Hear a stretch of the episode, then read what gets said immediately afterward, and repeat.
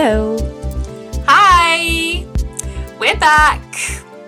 We are back. Yeah, we um we've been trying. We had a couple of attempts to record before, but yeah, no, it didn't. We were sabotaged.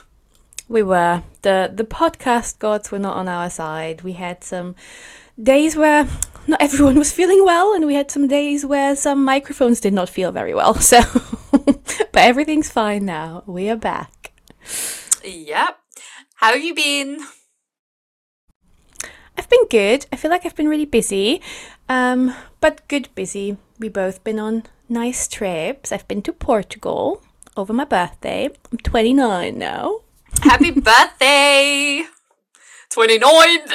29. I had to copy that. I know you posted that on your birthday when you turned 29, and I was like, I need Schmidt in my life, so I posted Schmidt's video Yeah. on my Instagram. It is the perfect clip, and I copied it from someone else as well, so I think everyone just copies it when they see it. Yeah, exactly. How have you been? How was your trip? Yeah, good. I went to Berlin, um, which is where I well, so I like did an exchange year there ten years ago, which is absolutely wild if I think about it. It's been ten years, but yeah, I went there and I just did a lot of walking. I went to like all the restaurants and bars that I well, some of them were had closed in the meantime, but I went to a lot of places that I used to go to and like it was it was very nostalgic and I went to my old apartment building and my apartment still looked exactly the same from like from the outside because I was on the first floor so I could see my balcony and these same 70s lace curtains that I had 10 years ago as well. And it was I don't know it was very emotional. I'm a very nost- I get very emotional um and nostalgic when it comes to like places and things like that.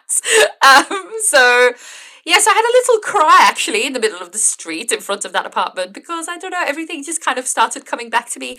But it was great. I love Berlin. Aw, that's so nice. I mean, someone was watching you, probably thinking, "What the heck is what the heck is this woman doing in front of my flat?" But Definitely. Yes. oh god. Well, I also have something to something I need to set straight. Um so yeah, before I get in trouble. So last time, I think it was last time, we announced maybe a couple episodes ago. We announced or we well shared um because this is not interesting to anyone but us that we got Eras tour tickets. Um and you know, yeah, how I said, you know, we did it, we did it, we have tickets. Well, so my boyfriend afterwards was like, um, so I noticed how you didn't mention me and all the efforts that I put in. So, um, yeah, I I would hereby like to state that he he did a lot. He did a lot. And um, he really helped me get Tour tickets. And I'm not proud of the version of myself that I turned into during those ticket sales. I, I don't really think he was prepared for that. I think he thought he was prepared for that until we were in the moment because I saw the shock on his face. Um, but yeah, listen, I did what I had to do and it worked and we did it. Um, but yeah, so shout out to him for helping me, letting me use his devices and letting me verbally, well, abuse him a little bit. well, I'm thanking him for his sacrifice because that also meant I got my ticket. So thank you, very much appreciated. oh, okay, well, on that note, should we get into today's episode? yes. Let's let's introduce the podcast, maybe. well. Okay, Yeah. go ahead. Welcome to Millennial Musings, everyone. I am Isabella. And I'm Gladys, and we are just two opinionated millennials who sometimes make dumb mistakes. What we want to do here is share our experiences and offer the advice that we wish we had received. Yes, and just a quick disclaimer we are not therapists or life coaches, and we have no actual criteria to be giving any advice whatsoever. Um, but what we could be is your new bestie or big sister. So sit back, grab a cup of coffee, because the time today that we are recording is actually quite early in the morning, so coffee's definitely needed. And yeah, get ready for some millennial musings. So, as always, we focus on different themes and we try to answer three to four questions within these themes. Each question is one episode.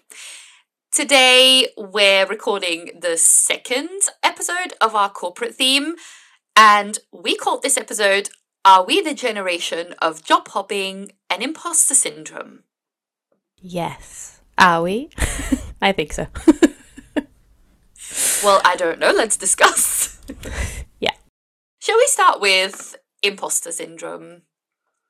Yes, yeah? I think that's quite a big topic for most people. Okay, let's do it. So, imposter syndrome. Um, some of you probably, well, some of you might hear this and go, oh, yeah, that one. I'm very familiar if you're anything like me. Other people might maybe not have an idea of what exactly this is, so I found you a definition which says imposter syndrome is the inability to believe that one's success is deserved or has been leg- legitimately achieved as a result of one's own efforts or skills. So it basically means that when you're in any space or in any room, um, you feel like you're a fraud and you didn't belong there, even though objectively it's very obvious that you deserve the space in that room. Now, we will focus on the professional aspect of this, but I think this can be true in very much every aspect of life. I think motherhood, for example, is probably a very big one where people, and I, I can't really speak on this, but I think many people probably, I think it's very easy with something like motherhood to feel like everyone's getting this exactly right and I'm the one person who is not, even though that's obviously not the case, right? So we'll we'll talk about this um, from a professional angle. So I experience this quite a lot. And I'm not 100% sure why, but so I tried to figure that out in this episode, so I'll take you on this journey with me. Um, well, first of all, the experience that we shared last time, um, our first shared work experience at the company called The Shit Show. When I was working at The Shit Show, I didn't feel that way. I didn't really have imposter syndrome because, first of all, I didn't really care that much. and also, I didn't really feel like everyone else was necessarily very capable of, uh, at their jobs or of doing their jobs. Whereas at my current company, and we work for the same company, everyone is really good at what they do. And I've really noticed and I've kind of been surprised because I'm, I don't know, generally, I think quite a confident person, but I have realized how very often I feel like I'm the clown that they accidentally hired, and one day one day they will realize that they made a massive mistake. Um, I also am I the only one who still feels this way, but I in many ways still feel like a child. Like I can have a conversation with a 25 year old and still feel like they're obviously the more wise or mature person of the two of us and like i need to somehow prove myself to them or even i don't know maybe this is like I, I digress now, but sometimes I honestly feel, and I think it's mostly at work, but when I feel like I need to somehow impress them or like be cool or something, I think work is a lot like school in many ways. I agree. I do feel like work is like there are these specific cliques. Like it doesn't it's not just our job now. I just feel like in general at work and I felt that a lot in my second job in the UK. So the one after the shit show and the one before my current role. Um, at lunch, there was literally, I walked into the kitchen eating area and I felt like, oh my god, so there are the cool kids. These are like the, because in that role, I was a content editor. Um, and it was this digital media agency, and we had like different networks that were responsible for different themes of like YouTube channels. One of them was like history one, one of them was like the documentary and film one. And it's like you walk in and you see these cliques of these are the history people. These are the well, I was actually you would think I was in the cool I was in the cool network because I was in the film and documentary one. Um, I don't know. It was just like very divided. And I do kind of also feel a bit like this in our current role. It's not I don't I wouldn't know how to categorize people, but there are definitely certain groups where I'm like, okay, so who am I? And in the end, I sit with Gladys. yeah, yeah, exactly. That's that's exactly how I feel as well. I love how your previous job was literally Lindsay Lohan in, in Mean Girls getting this tour of like the cafeteria. Literally, that's how I felt walking in sometimes. And oh, it was, they were all nice. Well, most of them were really nice people, but it was just a bit odd. You didn't know where to fit in. And I feel like, because Gladys and I talked about imposter syndrome before we obviously rec- recorded this episode, and I was like, I don't have much to say about imposter syndrome. I have my like little opposite syndrome, which I like to call the Kanye West syndrome, where I always feel like I do deserve this. Give me more. Like I, I know this. Come on. But having heard what you just said, it doesn't really always have to be professional, like related to a profession. I definitely suffer from imposter syndrome. I always feel like I don't belong in this group of people because I don't think I'm cool enough or like I don't think I have anything interesting to say that they would want to hear. So often when I'm not really close with someone, I turn into the quiet person and people think I'm either really shy or bored or maybe not interested in them. But I'm a weird person, but only when I get really close to you so I guess that's my version of imposter syndrome, feeling like, why should I say anything? I don't think they want to hear it. Yeah. Mm-hmm. Yeah. But exactly. not in a professional way. In a professional way, I'm always like, hello, I know this. I deserve so much more. well, yeah, so that's very interesting because, yeah, I, I very much have that in a professional um, context as well, where I feel like, well, why should I? I don't know. I'm also not the kind of person during meetings or something when like a problem is shared or whatever. I'm not the person who immediately is like, okay, so my thoughts on this are this and this and this. Like, I usually need a little bit more time. I'm usually like, okay, let me just, you know, get get away from this for a couple of days, think about this, and then I'll get back into the conversation and go, hey, so I've been thinking, why do we not do this and this and this? But I don't know, there can be that there can be this feeling, and I think, like you said, there are different personalities in a in a well, let's say in a corporate environment in this case, because that's what we're mainly discussing. Um, but I think in any environment, and also it, it can almost make you feel like you need to be that way as well even though sometimes you're just not that kind of person. Like you said you're just not that. You're just not the loudest person on meetings. You're just not the person who's always like hey here i am you know? And i'm not really like that either. Maybe surprisingly because i am a very theatrical and loud person. But at work i'm not i'm not really like that. Well not that i'm different at work but just when it's about work when it's work related i'm not really like that but then i feel like sometimes there can be this idea of like oh you have to be so like you need to make yourself you need to just talk even if it's just a talk even if it's just to let people hear you that you're there. Yeah because i actually i talked to this about my boyfriend just yesterday because i'm like like you said, not the loudest person in the room. I do have my ideas in meetings, but on sometimes I don't immediately have the idea. I like to, like you said, step back, think about it. There's different ways how people process things, but I feel like in the corporate world, it's really much like you're here, you dare, you're loud, you say exactly what you think the moment it comes out. So you're the first person who had the idea, and I think it really like there's so much stuff going on in any company at this point where it's like you get a well-being benefit, you need to think about stress and blah blah blah, which yes, it's good to avoid burnout and whatever, but one thing that's really never properly talked about is being an introvert within corporate world because it just is assumed that because you're not loud, you just don't know as much or you're just not as qualified. But it's just yeah, it's just really something I would love the corporate world to actually be aware about and think about and look into. Yeah, mm-hmm, exactly. And you know what I just thought about?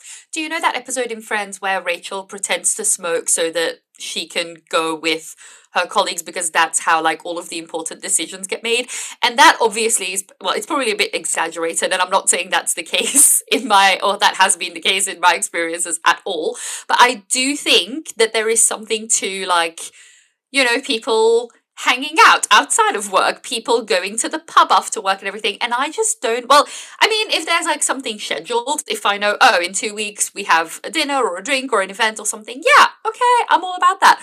On a regular Thursday, I just like to go home and watch some 90 Day Fiance. So don't don't last minute invite me to the pub or to like a, a, rooftop bar or something. No, I need to be prepared for that kind of stuff. And then it's and then you kind of, you know, we spoke about this um recently with the boundary thing, but then you kind of feel like you need to come up with a very valid excuse as to why you can't join, even though I don't want to, or I'm going home now and I need to, you know, prepare dinner and whatever is is a very a valid excuse.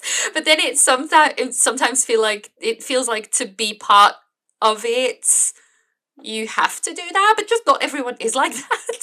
so yeah. Yeah, no, I 100% agree. um, what I did think was very interesting though, uh, so about how I've been feeling like, oh, I somehow by sheer luck got hired for this role and they'll realize this soon enough. Actually, there was one person, a woman, I'll get to this later, but that's important. a woman um, at work, my current company, who in the beginning I was very, very intimidated by because I felt like, oh my God, she's so good at her job. She always says the right thing. She always knows. She was one of those people in meetings, you say something immediately within two seconds. She was, okay, so what about this and this and this? And I was always like, how do you even think about that so quickly you know? And i was very intimidated by her.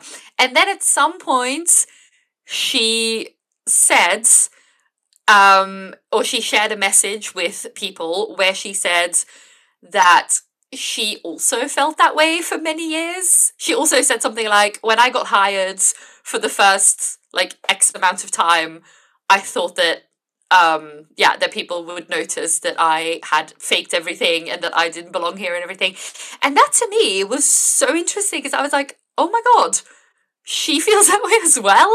Even her the person who li- well by like no fault of her own but one of the people who made me feel like i didn't really belong there and like i was faking it. And i thought that was so interesting.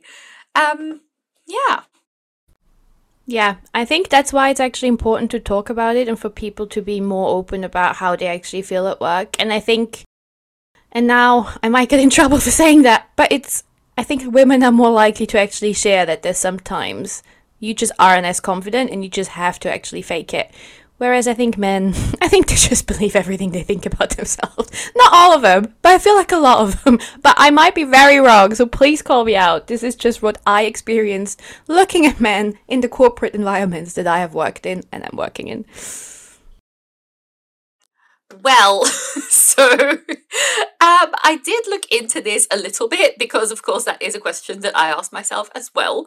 And um, well, first of all, I think we'll get to the like gender part in a bit. But first of all, because um, of course we focus on also like the millennial generation, I um, tried to find some. I didn't really find very specific data on I don't know millennials um, experiencing this, but um, even you know like anecdotally or articles do suggest that millennials feel this way a lot more and so then i was wondering yeah why is that because actually yes maybe maybe in my own experience as well. I don't really think that, and maybe it's because it's never, it was never really discussed, but I feel like our generation definitely experiences this a lot more. This thing of like, oh, we constantly, we need to prove ourselves, or do we belong here? Do we deserve this? That kind of thing. Um, and I, so I tried to do some, list, well, research is a stretch, but, but I tried to find some articles. And the, one of the reasons I found um, is that we nowadays in this in this age day and age we have endless options but then we also kind of get criticized no matter what choice we make. And also that many of us are raised with very mixed messages. So on the one hand we're kind of overpraised almost and then on the other hand we're also kind of criticized quite quite harshly. And I think also when I think about me and my friends and the choices that we make. I think no matter what we do right now in a professional um, no matter which professional choices we make, there will always be one group of people, be it our parents' generation, grandparents' generation, or our own generation, who will criticize that because if you decide to be self-employed or a freelancer then i feel like all the generations will be like oh no no no you shouldn't do that. That's that's risky and that's not not a real job or something. If you're employed in in if you're an employer at a corporate organization then there's the idea of oh yeah but you should do something that you're passionate about and you shouldn't just be in this 9 to 5 and then um, if you decide to have children and be a stay-at-home parent, then you get the feeling, especially with women. I think you well with men probably staying at home as as a man is even is even more of a taboo. But anyway, um, then you get the message like, oh, that's not really feminist because like you're a full-time parent but then i think if you're a mum with a big career then it's like oh you don't spend enough time with your children and then of course there's the whole social media element to it as well which means that we just compare ourselves but also to our friends, I think. Um, yeah. I'll let you talk for a minute. no, I agree. I feel like, especially with like social media, you see what everyone else is doing, but obviously you only see the good moments on social media. So people might be posting where they're currently working from remotely or the big job trip they've been on or whatever they just achieved. And I don't know. I feel like you always put other people's achievements above yours. I mean, that is also a way where I experience imposter syndrome. I feel like I think we both we're doing quite well for ourselves. Like a lot of people probably would like to be in situations where they earn enough money to live a comfortable life and have a job that looks after you and in a company that looks after you. Um, but yeah, I don't know. You see other people I don't know. I don't know how to put it, but you just see what other people do and you think, I should be actually doing this. Or one of your friends keeps getting the one promotion after the other, and you're like, but I'm struggling. Like, I want to be promoted as well. But then you're like, but actually, I'm fine. I'm comfortable in my role, but I should be promoted because that's just what should happen next. But yeah, it's just like there's so much to compare yourself to and think that, of things that you should be doing. And I think also because it's so openly spread, like even platforms like LinkedIn, you can see everyone's job journey and i think that can be quite because before that can be quite stressful because before you didn't really have an insight into everyone's every person's cv that you know and now you have and it can be quite it can make it can create a lot of pressure i would think so. Mm, that's a good point. Yeah that's very true. Yeah because then when you look at people and and I do this all the time and it's so bad when it's like oh is this person even remotely in the same field as me? Oh, okay when did they get promoted? When did they like is that okay is that normal? Is that the average? Am I behind? Am I and it's like everyone everyone has their own career path and I have it a lot with um writing as well also from like a personal angle with with my personal writing then i can i can just really feel like oh but this person is so young and they've uh, they've already achieved all of this so why even bother?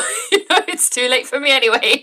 And that's such it's so ridiculous. And then i also like you said earlier when you feel sometimes in in groups when you feel like oh well why would they want to listen to what i have to say? I have that with writing so much where i feel like what can I possibly have to say? What can I possibly have to share with the world that hasn't already been said? Which is ironic because we're doing a podcast now, which basically I was just going to say.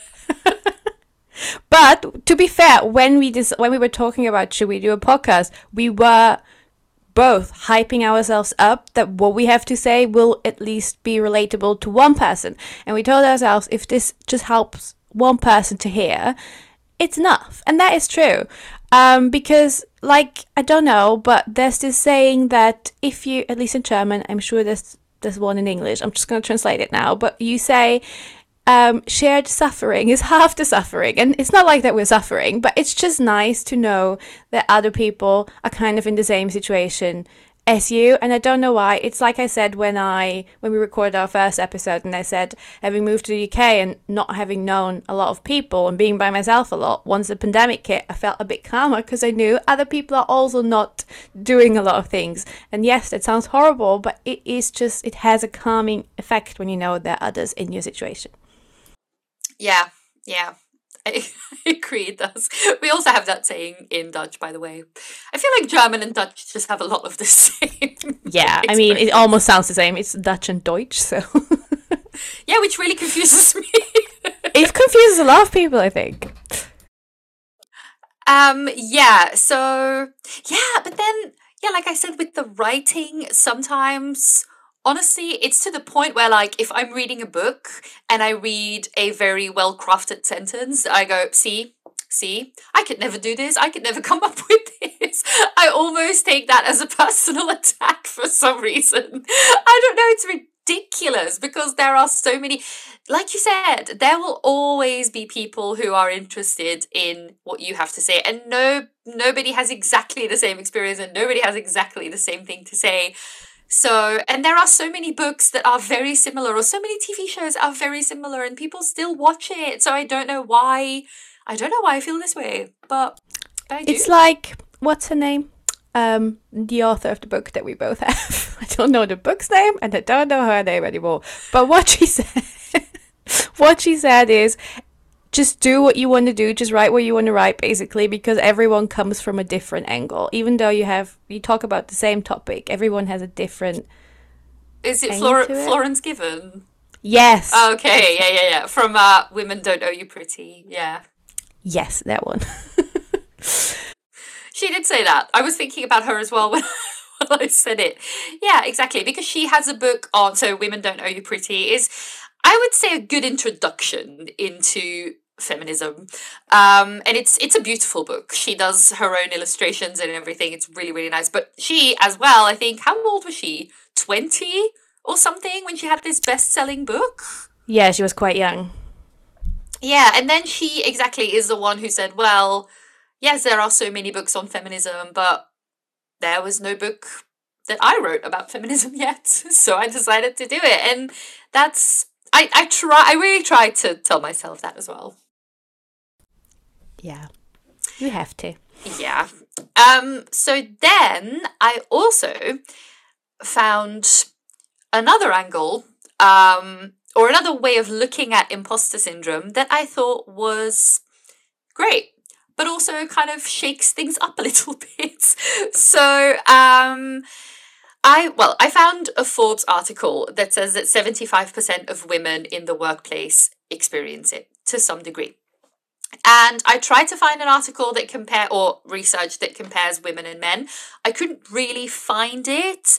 Um, I did actually find that the difference overall is not that massive. So men experience it as well. They it I think the numbers are a little bit less, um, but they still have it. But then also the I think it's yeah the Forbes article that says that they just show it in different ways. And it says and this is this is not me who's saying this but it says um, that men when they feel that way tend to underperform and avoid challenging goals and they avoid feedback whereas women will actively seek out that feedback and challenge themselves to prove their worth because they feel like they need to prove their worth. So where so it basically says that a woman, and of course this is very like stereotypical, but that a woman will be like, oh, I need to do this now to show people that I can do this, whereas a man would be like, uh, let let's not. um, and then that women, even though they do prove themselves, they still keep feeling anxiety and stressed I don't know. I don't know if this is true. um, in my personal experience, men suffer a lot less from imposter syndrome, but maybe that's also because it's just not mentioned. I don't know. This is really interesting. Yeah, I don't know. When I, I mean, the men I see, no. But to be fair, I haven't really talked to any guy about this that much because I feel like if I would come to them and say I have imposter syndrome, and I'm sorry to be a cliche and stereotypical again, I feel like they would just start mansplaining to me and I just can't be asked to. But um, I don't know. maybe we don't notice it because they just don't go for the challenge like that quote says. I don't know. If you're a man and you're listening, please let us know because Yeah, do let us know. In a Yeah. nice way. yeah, in a nice way. Yeah. Um, go on and mansplain. This is your this is your this is your whole pass for mansplaining. exactly. Um, Yeah. But yeah, so the well, actually, the interest, the interesting angle um, that I found was that, of course, the words syndrome and imposter kind of already imply that there's something wrong with us and that it's our fault and it's our responsibility to fix. When actually, um, imposter syndrome may not always be in our heads. So I also I found um, an article in Harvard Business Review where, and I found a lot of similar articles, but I chose this as just the example. Um, that well, it says that imposter syndrome is not an illusion, and it's also not a coincidence that women um, talk about this a lot more because when women feel less acknowledged, it is often because they are less acknowledged. And this is especially true for women of color. So then I found um, a quote that I thought was great that says, a feeling of discomfort, second guessing, and mild anxiety in the work in the workplace is universal. So, you know, everyone has it regardless of gender. But as white men progress, their work and intelligence are usually validated over time. They're able to find role models who are like them and rarely question their competence, contributions, or leadership style. Women experience the opposites. And I think that is very interesting. So the more, yes, the more like progression you make and the more you grow, men will basically only, well, white men will usually only see themselves around them as well on those levels. Whereas as a woman the higher the higher you climb that corporate ladder the more alone you will probably feel because you will probably be one of the few women and especially women of color in that environment. Yes, I mean I haven't been in the work world as long as other people. Well, because I'm a younger, we are we are younger millennials, I would say. um, but in the three companies I've been in, and the work I did in Austria, I'm not even going to count because I've never worked with a black person before in Austria.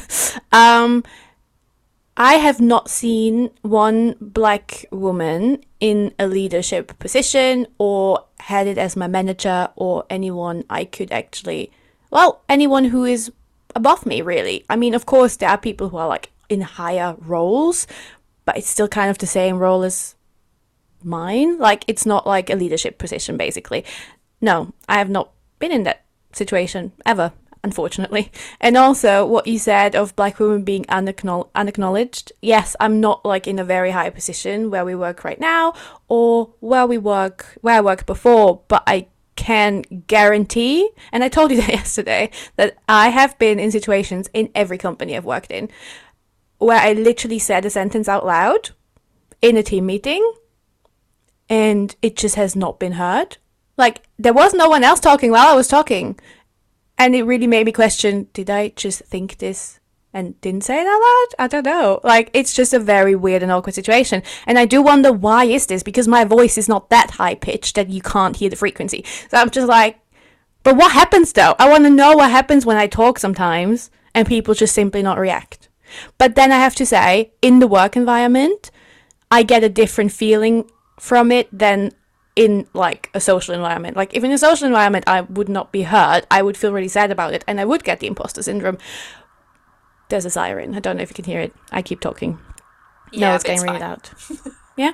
Anyway, and in the work environment, I just get really pissed off and angry. Like it doesn't I, because I know I'm not the issue. I know what I have to say means something, but I'm simply not being heard for whatever reason it might be. I don't know.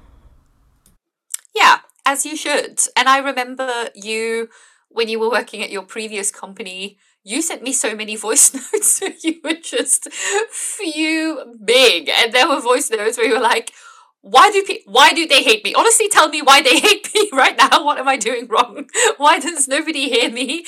And it's so it's so sad that you feel that way. And then there's people. I mean, there were even worse situations in that job where I was like saying something and then in a team meeting, and and then no one really reacted. Like they said, so they kind of reacted, but they didn't.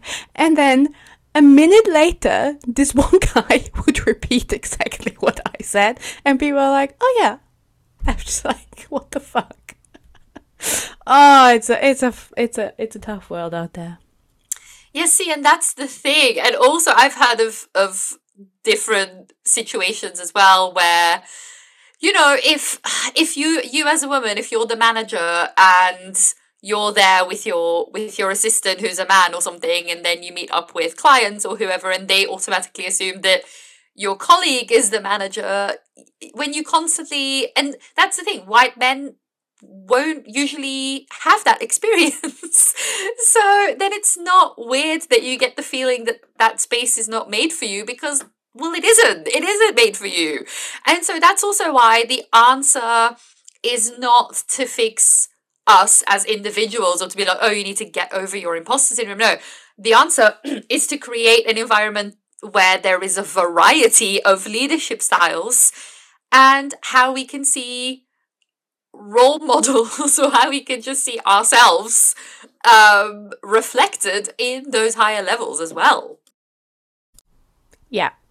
Because I guess, I mean, that's basically what you said, but because you never, for example, see a black, well, never is a big word, but not often see a black woman in a leadership position, people are not used to give them the respect as they are used to giving the respect to a white man. Um, so why should they then all of a sudden listen to me? You know, like they're not used to it. As stupid as it sounds, and unfortunately is. But yeah. yeah.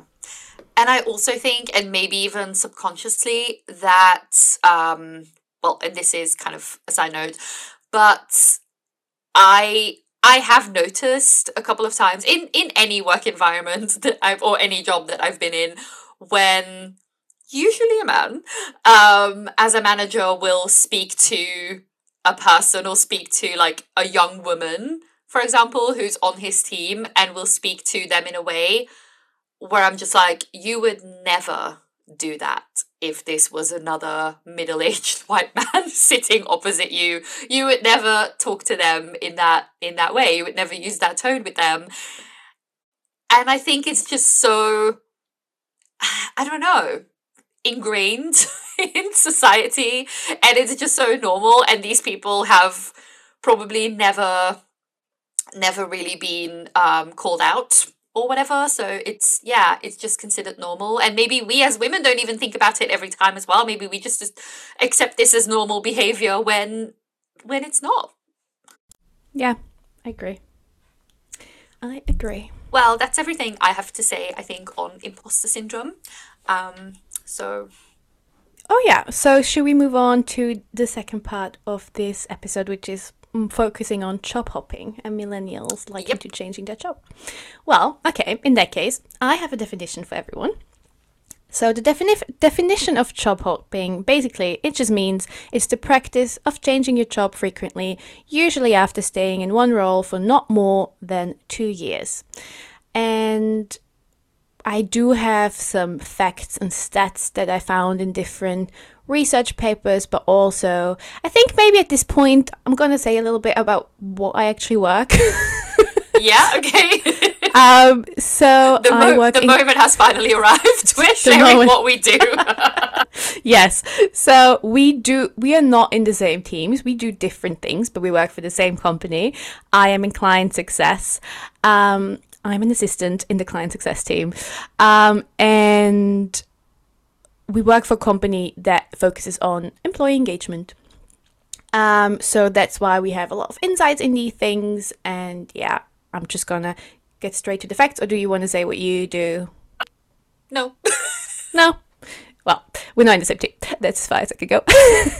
anyway, so let's get to some facts. So, there are currently about four different generations working in the whole work economy, uh, work environment. We have the baby boomers, we have the Gen, we have Gen Z, we have the millennials. No, sorry, we have the baby boomers, we have Gen X, we have the millennials, and then we have Gen Z. Um, and millennials and Gen Z are the generations that have the biggest reputation for job hopping. So it's said that they are unattached to organizations and institutions and that people from this generation move quite freely from company to company, more so than any other generation. And I looked at some studies, and it shows that half of millennials, so they were compared to 60% of non millennials, they strongly agree that they plan to be working at their company just one year from now. And that means for businesses that this suggests that half of their millennial workforce force doesn't actually see a future with them. Um, and then I was wondering, but why are we millennials so likely to move around and change jobs? Um, and there are many potential reasons, but one could be that they have a low engagement to their workplace. Um, so, what is employee engagement? Employee engagement, and this is a quote, and this quote is from Wikipedia. I could have taken it from anywhere from our our company, but it's just it would have been too detailed.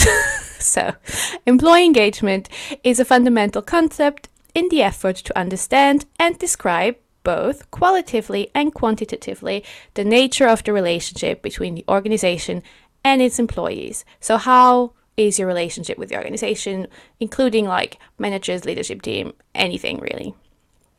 And yeah, there are some things that a company can do to improve millennials, the engagement of millennials, for example. And I do actually agree with this.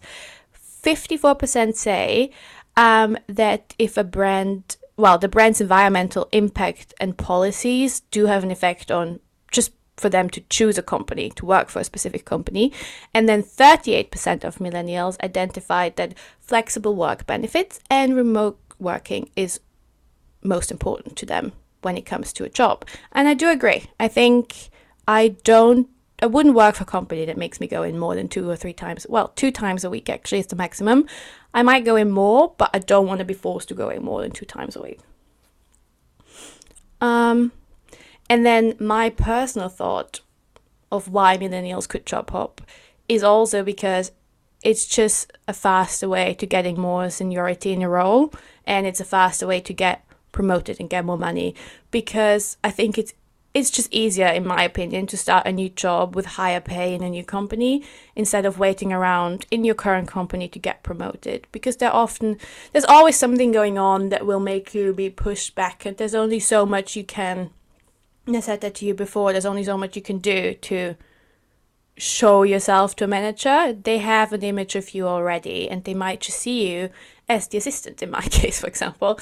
And there's not really anything I can do to change their mind of how they see me because they might just only see those 10% of me and that's just because some people just don't hear me. it's just no way to impress them anymore.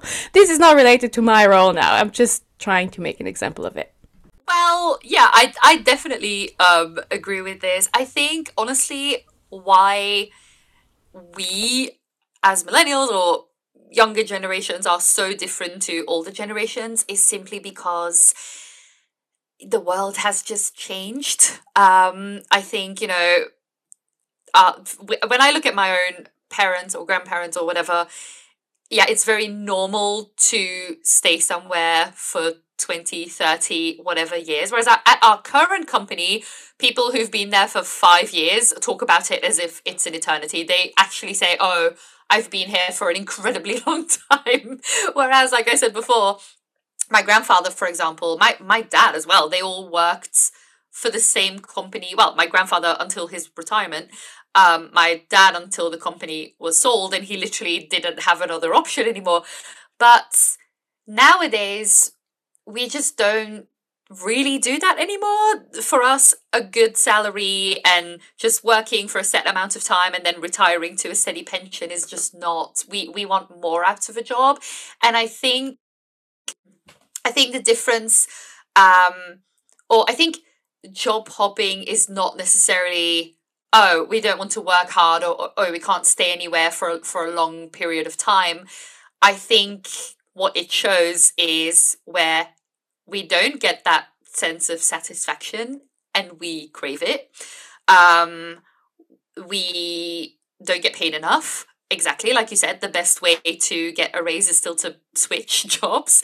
And also poor job security because i think jobs seem a lot less secure nowadays than they did a couple of generations ago which i mean i think means that there's not we we don't feel loyal to any employer anymore and I think even with all the generations, when I think about my, my family, even if they absolutely hated their employer, there was still this sense of loyalty in a strange way, or like, oh, but I can't I can't do this to my team or I can't leave them or whatever. And and we I mean, of course this is a generalization, but we don't really have that anymore, I think, to the same degree.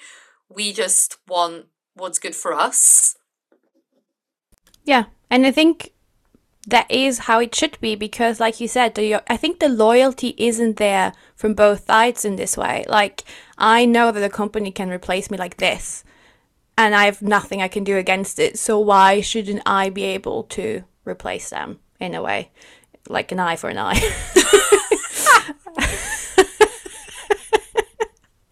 Oh god.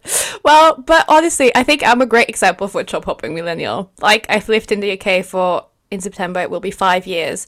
One of those years I wasn't working, I was a student, and I am now currently in my third job. And this is not because I don't want to work hard and I don't want to be productive. This is because in my first role, I had no chance to work hard. I had no chance to be productive. The company just didn't take care of us at all. We've listened to the first corporate episode that we posted.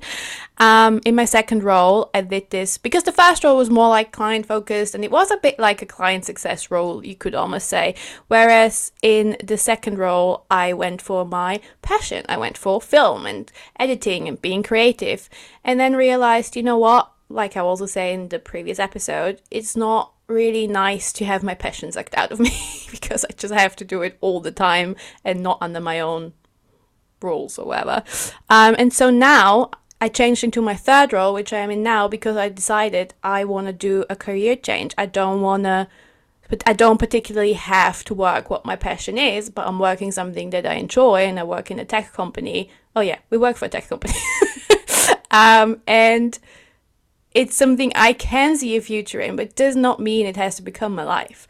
Um, so I actually do think, though, that is something I really like about the UK. I don't know if you mentioned this before, but you can actually work any job. You don't particularly have to have studied it. I mean, unless you're a doctor, obviously. But like, if I would have applied in Austria for a client success role, having worked as an editor before and having studied film, they would look at me a bit in like a weird way and be like, "Why are you applying for this? Without really having any client success experience and without having a business degree. Um, even though I do have to say, my film, my master's in film had a whole business and law section. um, but yeah, I think, yeah, I think my job hopping is kind of, a, it's like it looks. Some people might say, "Oh, this looks bad on the CV." Well, I stayed in most job for like a year and a half, a year and five months, and that's just when I found out that company's not for me because they didn't take care of us. I don't want to do that particular role. And now I found something I want to do and I want to develop myself in. But that's the thing. I think changing careers should not be seen as something bad, and job hopping doesn't have to be anything bad to a certain degree.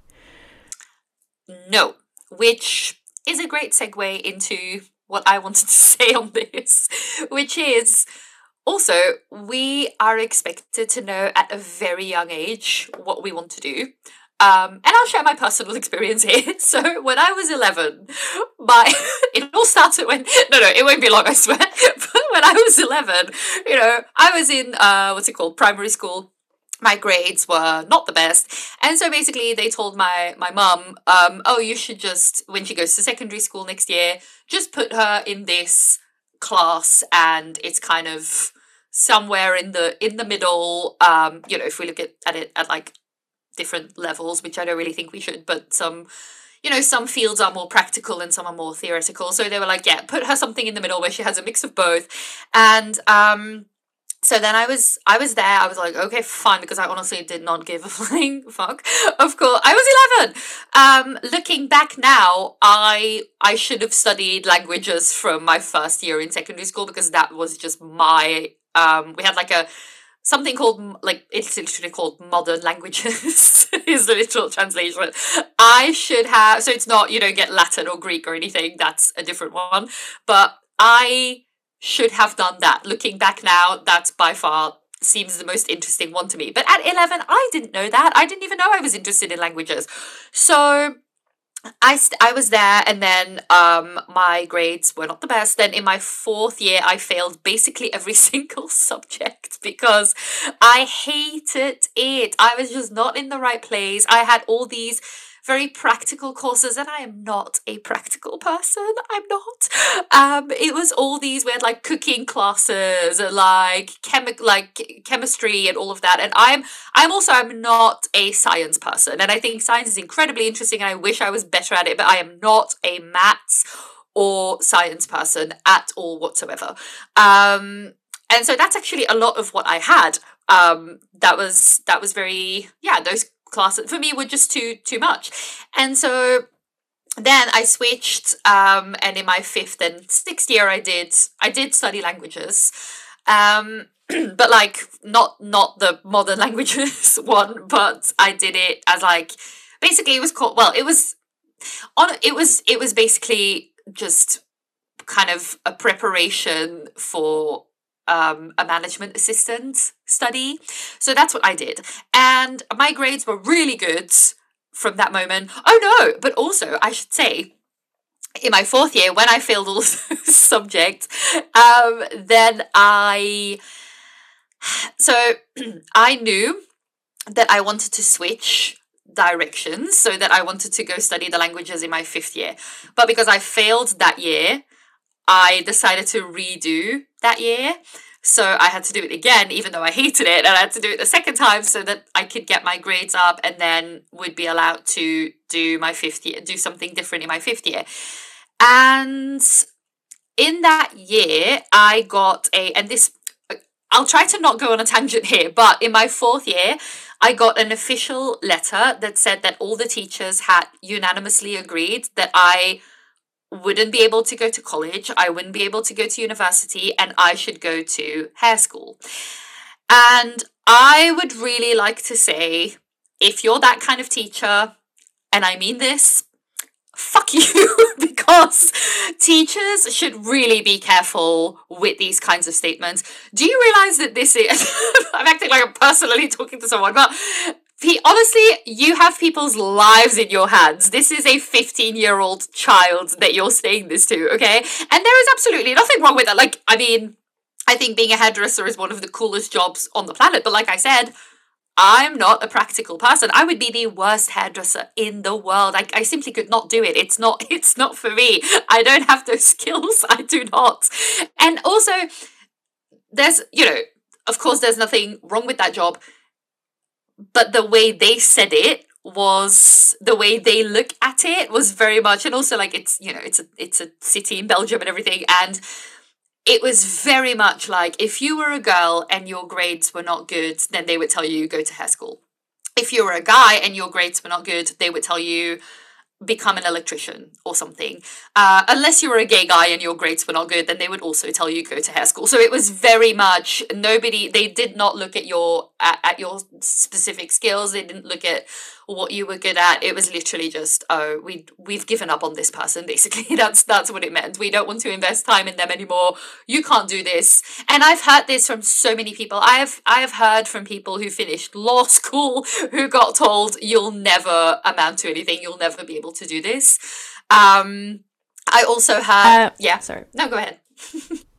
no, I just want to say, yeah, I had a teacher that told me, well, my English teacher, because I chose English for my A levels, and she started because we had, I, we had people in our class who had younger siblings who also went to our school and they had the same teacher. And my English teacher, after I decided to do English as my A levels, written and in my oral exam, went to those classes and was like, yeah, I have this girl, and she decided to do English as her A levels, and she talked about me. Like it was very clear she was talking about me because she. I also took another subject for my A levels, which was Latin, and that was really a that that was a bad decision. But she mentioned both of them, and she was like, I don't know if she's gonna like I don't know what she's thinking choosing English. Well, bitch, look where I am now. I'm living in England. I hope my English is good enough to do a job. that I cannot explain to you how much that pisses me off, honestly.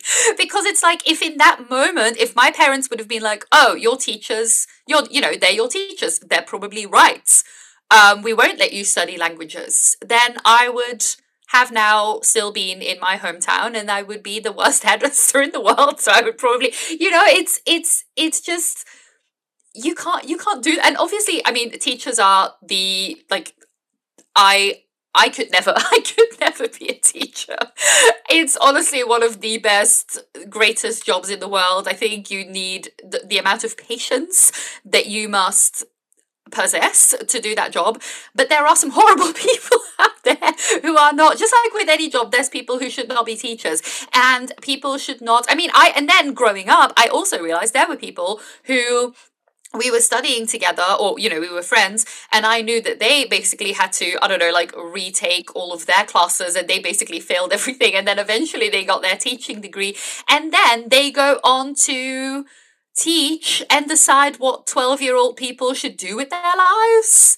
And it's like how are you qualified to do that to make that decision to say that about someone? No we should really we should really be careful with things like that because I honestly think that really did something to my confidence when they when I got that written like written letter that said, yeah, you you will never be able to do what you want to do. Um and basically yeah like i said we've kind of we've kind of given up on uh on you a little bit and so then then I kind of proved them wrong because then I did do the study, I did do the language thing in the fifth and sixth year, and then I had amazing grades. I really did. Yeah. um, but then it was also what I was studying. The logical thing to do after that would be was um, study office management or get a business degree, which is exactly what I did. So I went to college and I got a business degree.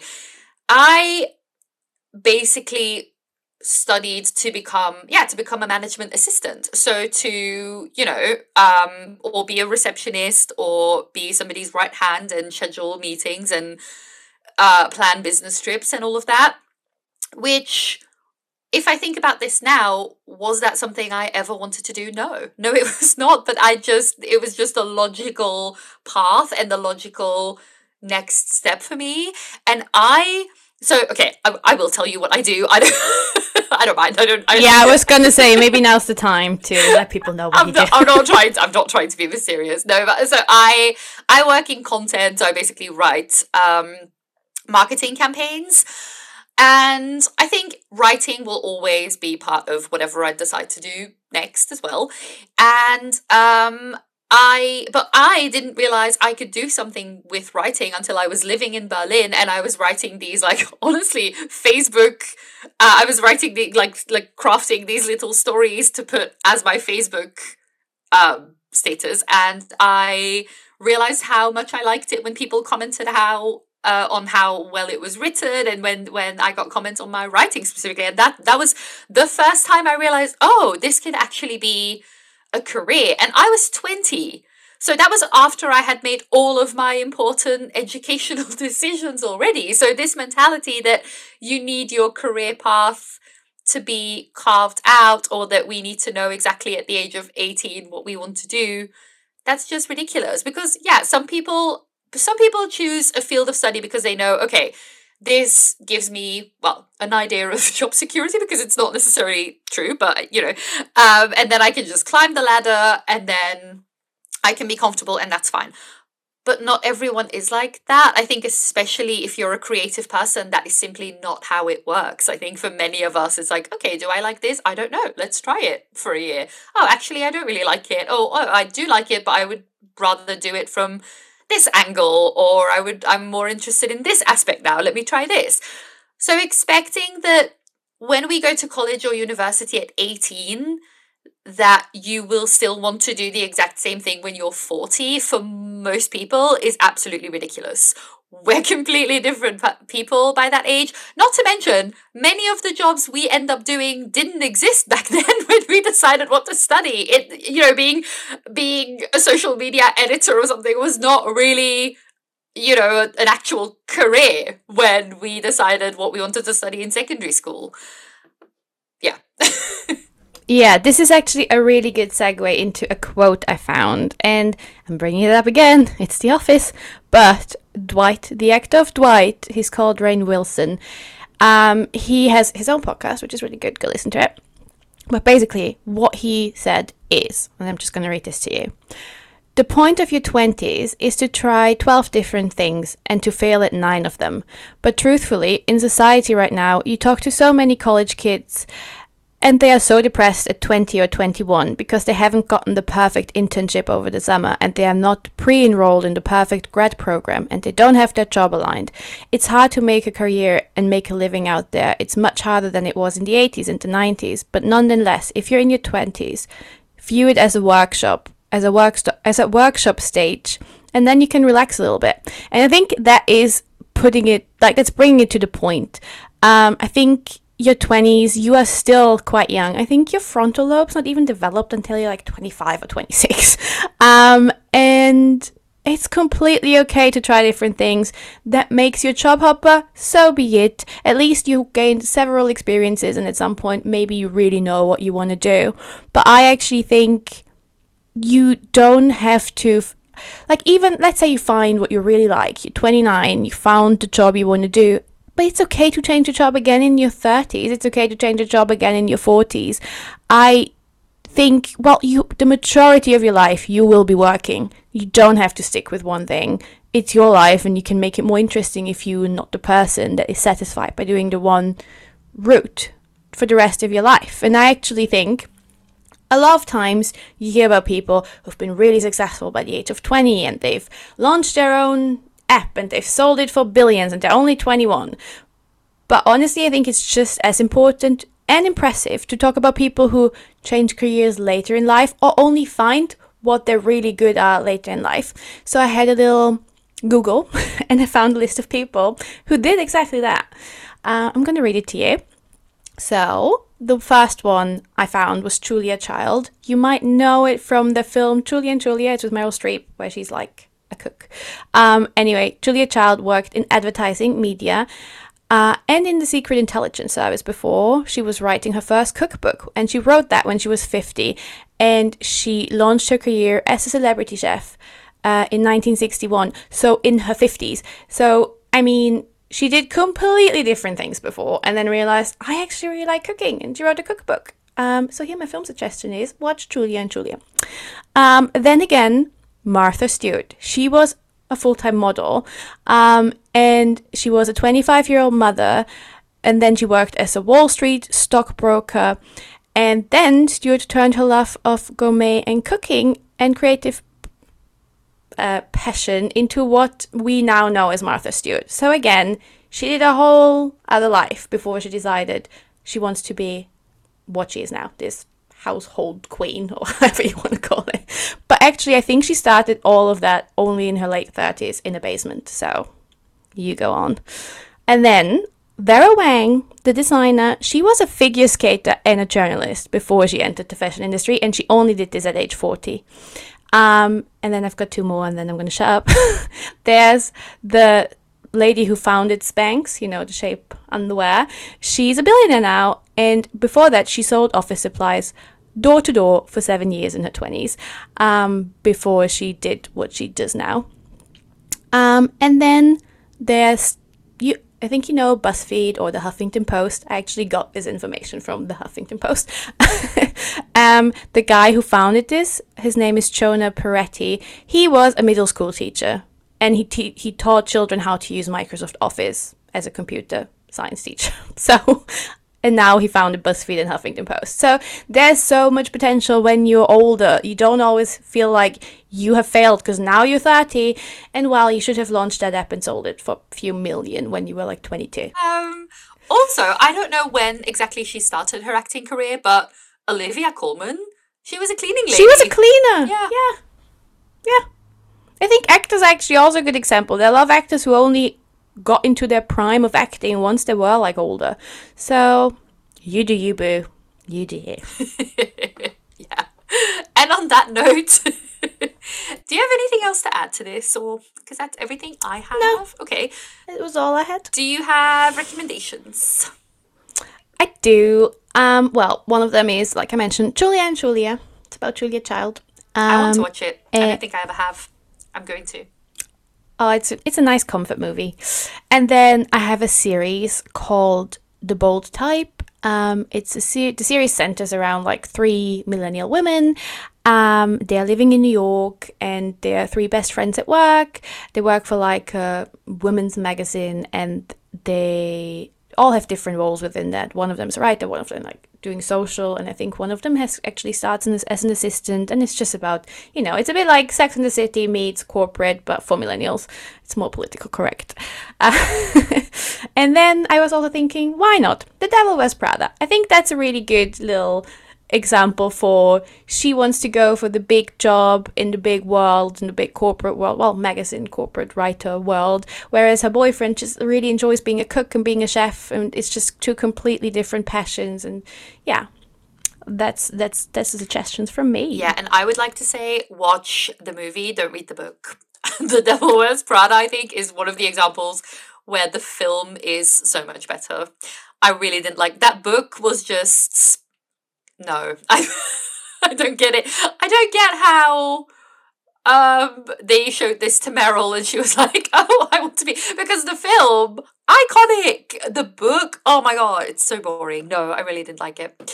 I also thought when you said a series called, I thought you were going to say it's a series called Friends about you know how Chandler like changes his. Oh, yeah. yeah. I actually did have to do my notes about career change, but we were already ahead, so it was like, so be it. But yeah, there's this episode where Chandler decides to. I don't know what his job was before. I don't know what that's like a whole joke in the series, but I actually can't remember, even though they said it. Um, anyway, where he changes his job and become goes into marketing, but where he has this whole phase of sitting at home and trying to find out what he wants to do. And Monica makes this whole nicely organized folder, and it takes him one minute, and he was like, "I want to go into advertising." And then he starts as a junior advertise person. Actually, no, he starts as an intern and then becomes like a junior writer or something. I mean, that is that's the thing you have to accept when you do change your careers. You will go down again. Like I went from a junior content editor to a content editor. And then I went down to being well. Actually, I don't think it's really down because I have way more responsibility now than in my previous role.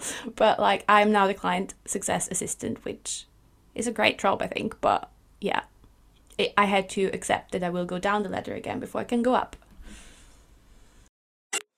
Okay, well, um, I have book recommendations, but well, hear me out. So the first one, um, I haven't actually read, but it's quite the hype. I think is "There's No Such Thing as an Easy Job" by Kikuko Tsumura, and um, yeah, this is about a woman who goes into a job agency and requests requests a job where she doesn't have to think too much or really do a lot.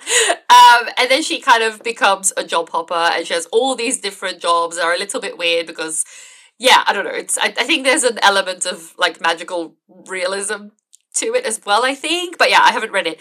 Um, um, I want to read this because it looks very interesting, but I have this thing that I've noticed with basically every book I've read that's translated from the Japanese, I don't really vibe with the writing that much. And I think, I'm quite sure actually it's the translation.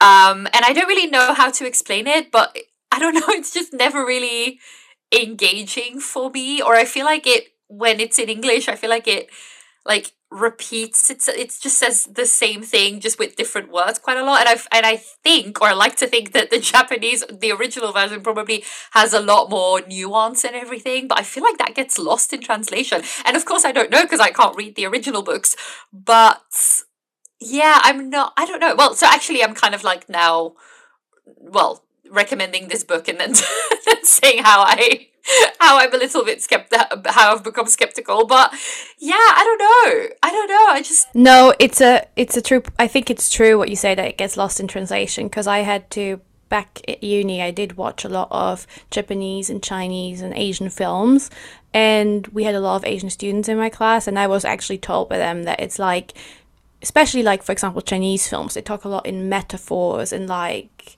all these sayings and like olden time stories and it's like a bit of a different culture so to it's really good when you watch it in the original language, but if you don't have the background and the language knowledge and it's translated into English, a lot of it seems maybe a bit it doesn't make sense to you and you're just missing the main point. So maybe that's the same with the books. I think s- it's like a very poetic way of telling a story and it's really hard to translate, I think. Yeah, because I have the opposite when I read books that are translated from the Japanese. I feel like they're very much like, and now this person does this, and now this person goes there. and I really think is because it gets lost because it almost seems like every book is translated by the same person and the writing style is just exactly the same. I don't know. I don't know why I feel this way. Maybe I'm just completely wrong. Maybe it's just that poor that person that translates it. well, no, I've read quite a few. I don't know. I don't know. Anyway, but I do think it. I mean, I I do think um, there's also that other book. What's it called? The, con- the convenience supermarket thing. I, I don't know. That was another hype a couple of years ago. Oh my god! I completely. I did actually read that one, and this is about a woman who. Um, yeah, works at a supermarket and has this very everyday is exactly the same book, and that was translated from the Japanese as well. And I think yeah, I, I, I think there's very. I do think Jap- Japanese books are very good at writing about the like mundane in in that way. I think that I think that's yeah. That I do really like about it. It's just literally just the the the literally just how the sentences are crafted that I don't really vibe with, but that's Yeah. one hundred percent the translation. I think. yeah. Um, and then there's another one. This is not necessarily an inspiring one, but it's very interesting, I think. And this is a current, I would say a more a current hype. Uh, Yellow Face by Rebecca F. Kuang. So this is about a girl who is, well, a woman, a young woman who is trying to make it as a writer, but it's not really working out for her. Her friend, well, they're kind of fren- frenemies. They they know each other, but they have this kind of there's this feeling of like rivalry i think between them a little bit mostly because the friend is very successful. She's extremely successful. She's like she's basically the sally rooney in this in this um universe. And one day this is not the spoiler um she dies. And she yeah and she was working on um a book about china and chinese history. So a history a history novel set in in china but that woman is also Chinese. Um, the friend who survives is not. She's a white woman, and she. This is honestly, literally just the premise of the book. I'm not spoiling anything. She takes the manuscript and finishes it and sells it as her own. And then, yeah, and so then it becomes a whole thing of where her agency changes her name a little bit and puts a filter on her profile picture so that she looks a bit racially ambiguous and everything. And it's very, very interesting because it shows, it really poses questions of like, what do we think is acceptable? What do we see as success? How do we look at success? Who do we think are allowed in certain spaces and who is not allowed? And I, I talked about this with with a friend who also read that book, and it's it it it's kind of a it I don't know. It starts off with her making points that sometimes I agreed with, and I found myself like nodding along and being like, "Yes, actually, yeah, that's absolutely true." And then she goes so incredibly off the wall that you're like, I cannot imagine I ever agreed with this woman, and it's it's very very interesting. I really enjoyed it. I'm intrigued. Yeah. It's on my list now. Thank you. Well, I guess that was that one. That was it. Okay, everybody, before we wrap up, we wanted to say, as always, a big thank you to all of you who made it to the end of the episode. And we hope you enjoyed it and maybe even heard something you could relate to. And remember, the journey does not end here. We'll be back next week with a brand new episode. Um, again, same topic. It will be about the corporate world, the working life. And yeah. And of course, as always, we also want to hear from you. Share your experiences, share your stories, hang out with us and connect on our Instagram at Millennial Musings. Share your own musings, your funny moments, and the not so glorious times of being a millennial. And also, if you like our podcast, then please, please, please follow, share, recommend it. Bring it up during a first date, do whatever do whatever you have to to spread the word because it really, really, really helps. Yes, and also, as of yesterday, actually, you can listen to us on Apple Podcasts and on Amazon Music. And yeah, so until next week, stay curious and keep those stories coming. Bye. Bye.